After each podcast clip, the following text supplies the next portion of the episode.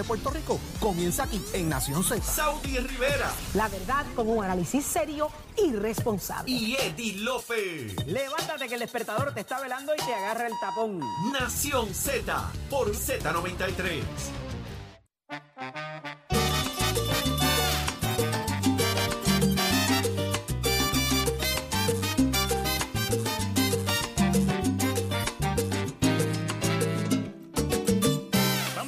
De regreso en Nación Z por Z93. Saudi Rivera es quien te habla junto a Jorge Suárez, Eddie López.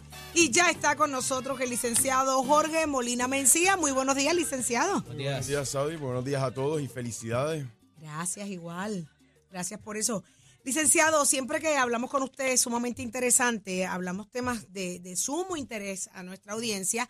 Eh, en esta ocasión vamos a hablar de la ley 54, ¿correcto? Eso es correcto. ¿Qué es una ley 54? Pues la ley Porque uno, uno lo escucha y mete miedo. Uno dice, uy, una ley 54. tiene una connotación, pues sí, todo el mundo piensa algo malo. La ley 54 simplemente es la ley en Puerto Rico para prevenir o intentar de prevenir el abuso este doméstico. Eh, ya sea de hombre a mujer, de mujer a hombre, de parejas del mismo sexo. Aplica a Eh, todos. eh, aplica a todo el mundo. Lo el único requisito para poder cualificar para cualquier tipo de proceso basado en la ley 54 es que haya tenido una relación íntima entre las personas. Pareja, exparejas, no importa el sexo que sea, personas con las que uno haya cohabitado, personas con las que haya estado casado. En otras palabras, una relación sentimental. ¿Desde dónde comienza el término? ¿Dónde se empieza a aplicar la violencia doméstica? ¿Dónde comienza? Desde este momento ya es visto como violencia doméstica. Pues hay dos aspectos, hay dos aspectos bastante eh, interesantes de lo que constituye la violencia doméstica. Está el aspecto físico y el aspecto mental.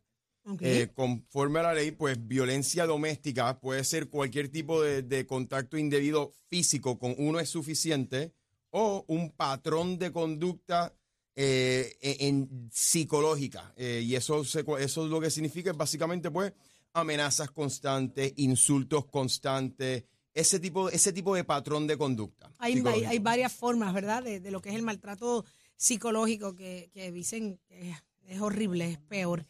Eh, ¿cuándo, cuándo ya se considera una relación de pareja? ¿Cuándo ya se, se conforma una pareja? Porque pueden convivir y no ser pareja. La relación de pareja es como es, eso es básicamente el, el- la relación íntima. Con, con haber sido físicamente íntimo en una ocasión ya cualifica. Haber intimado. 50. Cua- eh, Con, haber intimado ya es ley Una 54. sola vez. Una sola vez, ya. Con solamente una sola vez ya cualifica bajo la ley 54. Cualquier tipo de relación íntima no tiene Y que si, haber una, sido- y si la, una de las dos partes dice, mira, eso no fue verdad, eso no- nosotros nunca hemos hecho nada. Bueno, pues en ese caso se tuviese que probar en el tribunal la persona, Wow. la persona que está alegando que sí hubo una relación y la persona que no. Pero en el caso, por ejemplo, en el caso en que no haya habido una relación íntima, pues entonces en vez de usar la ley 54 se pudiese usar la ley de acecho con, con técnicamente los mismos propósitos que uno estaría buscando, las mismas protecciones, simplemente que cuando es relación de pareja es ley 54. Cuando nunca hubo relación de pareja, pues se puede llevar el proceso a través de la ley de acecho. Y estamos hablándolo en términos legales, todo este tema de la ley 54, para que usted vea cuándo aplica, cuándo no aplica y a lo que se, se expone, ¿verdad? Tanto una persona que, que, que- que provoca la ley 54 y la víctima.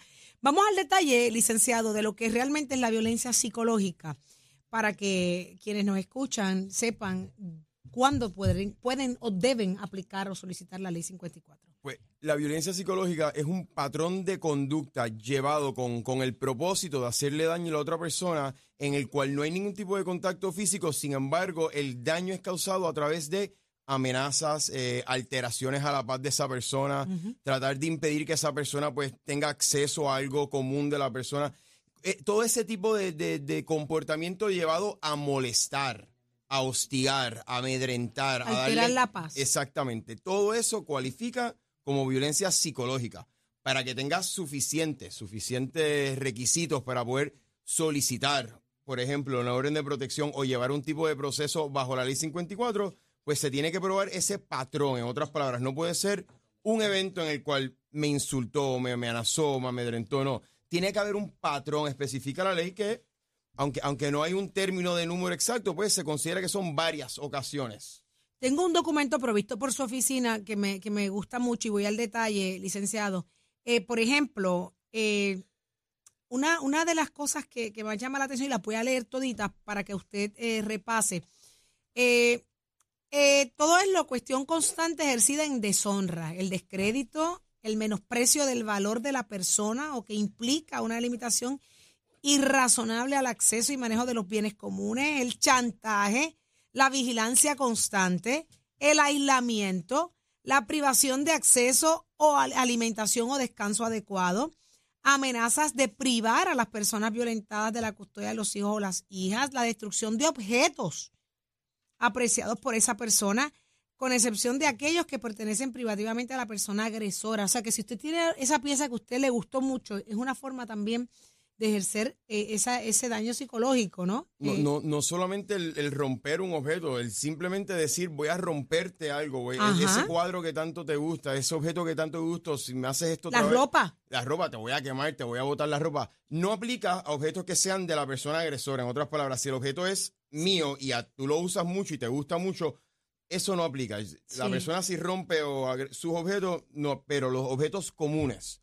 o de la persona que está Wow. sufriendo el maltrato, sí, eso puede El ser una, documento- una- una forma de daño psicológico. Licenciado, va más allá, dice, con amenazas de causarle daño a usted, a una mascota, a otras personas, bien, A los un ser querido de la persona, Qué increíble. Eh, impedir físicamente que usted se marche Exacto. del lugar, haciendo cosas como bloquearte la salida, quitarte las llaves del vehículo, hacerte algo a tu vehículo, hacer algo a, a tu vehículo para que no funcione. Hasta eso es violencia hasta psicológica. eso es violencia psicológica.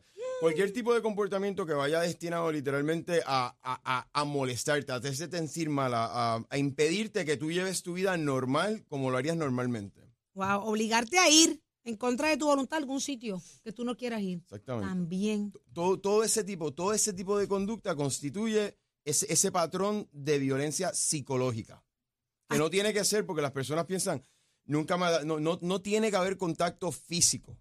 Con un contacto físico ya suficiente es para quebrantar la ley 54, pero si no hay contacto físico, todas estas cosas que hemos discutido, todo esto también es daño eh, causado bajo esa violencia psicológica que, como tú dices, es algunas veces hasta igual de dañina que, que una violencia física. Claro, claro, es malísima. Eso se queda en tu mente. Y lo que, lo que busca la ley 54 precisamente es, pues, más allá que castigar a las personas agresoras, es proteger a las víctimas de violencia doméstica.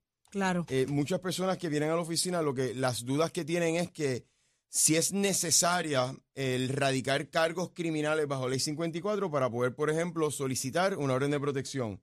Y es importante que las personas entiendan que no, que una cosa, aunque pudiese ir ligada de la otra, no es necesario. Uno puede llevar un procedimiento civil para solicitar una orden de protección sin la necesidad de radicar ningún tipo de cargo ¿Cómo, criminal. ¿Cómo se puede obtener una orden de protección? Bueno, la persona interesada en obtener una orden de protección debiera ir o a la policía o al Tribunal de Justicia, solicitar una vista inicial con el juez. El juez en ese momento va a dejar que esa persona pase, la persona va a dar su versión de los hechos, si tiene evidencia la va a presentar y ahí el juez tiene tres opciones.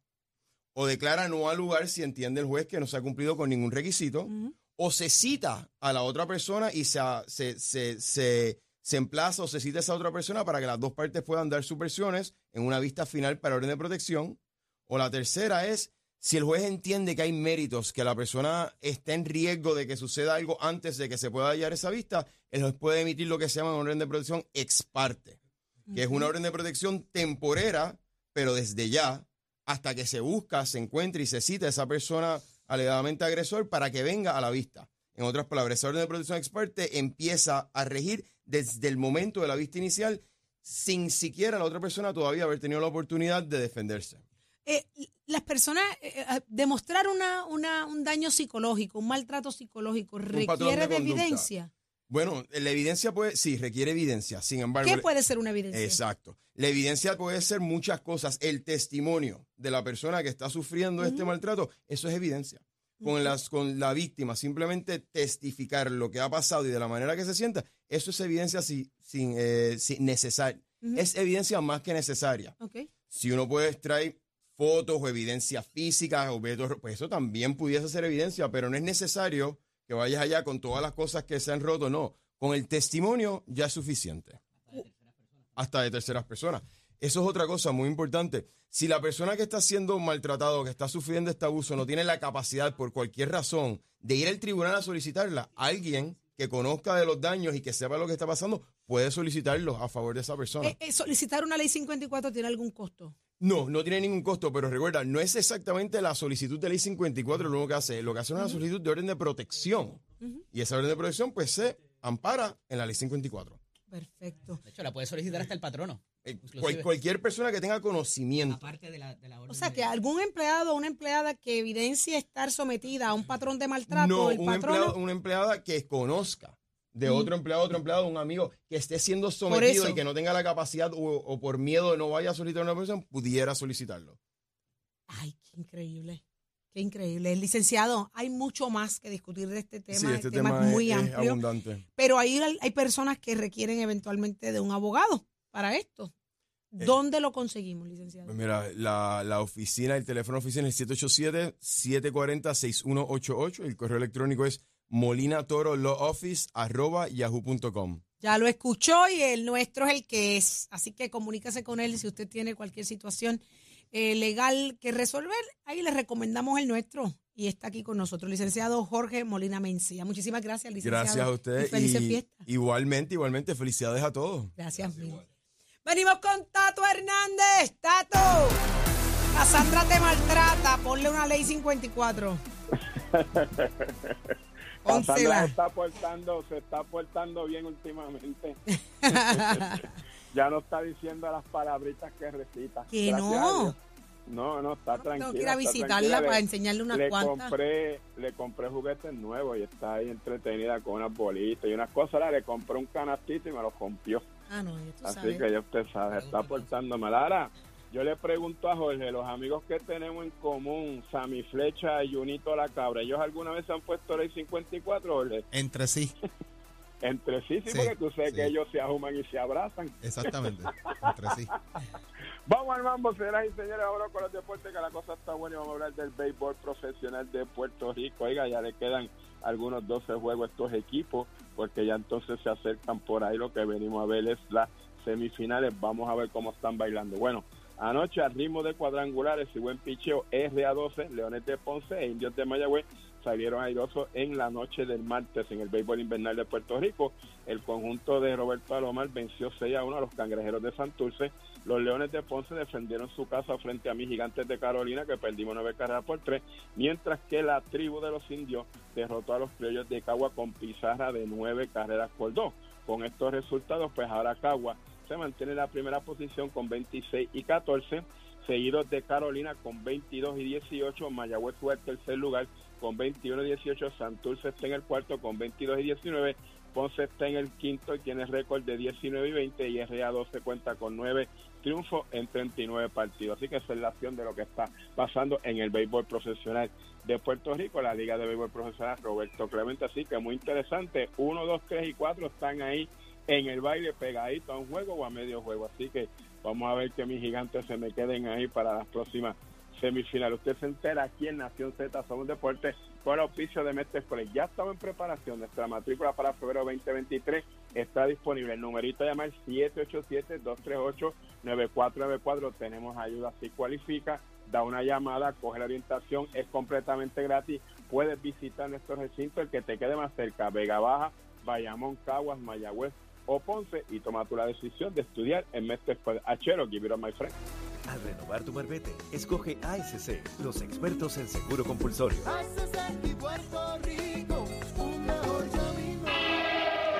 Buenos días, Puerto Rico. Soy Emanuel Pacheco Rivera con la información sobre el tránsito. Ya se está formando el tapón en la mayoría de las vías principales de la zona metro, como la autopista José de Diego entre Vega Alta y Dorado y entre Toa Baja y Bayamón y más adelante entre Puerto Nuevo y Atorrey. Igualmente la carretera número 12 en el cruce de la Virgencita y en Candelaria en Toa Baja y más adelante en Santa Rosa. Así como algunos tramos de la PR5, la 167 y la 199 en Bayamón. Además, la avenida Lomas Verdes entre la American Military Academy y la avenida Santa Ana y la 165 entre Cataño y Guaynabo en, en la intersección con la PR22. El expreso Valdioroti de Castro desde la confluencia con la ruta 66 hasta el área del aeropuerto y más adelante cerca de la entrada al, al túnel Minillas en Santurce. Además, el ramal 8 y la avenida 65 Infantería, así como el expreso de Trujillo en dirección a Río Piedras.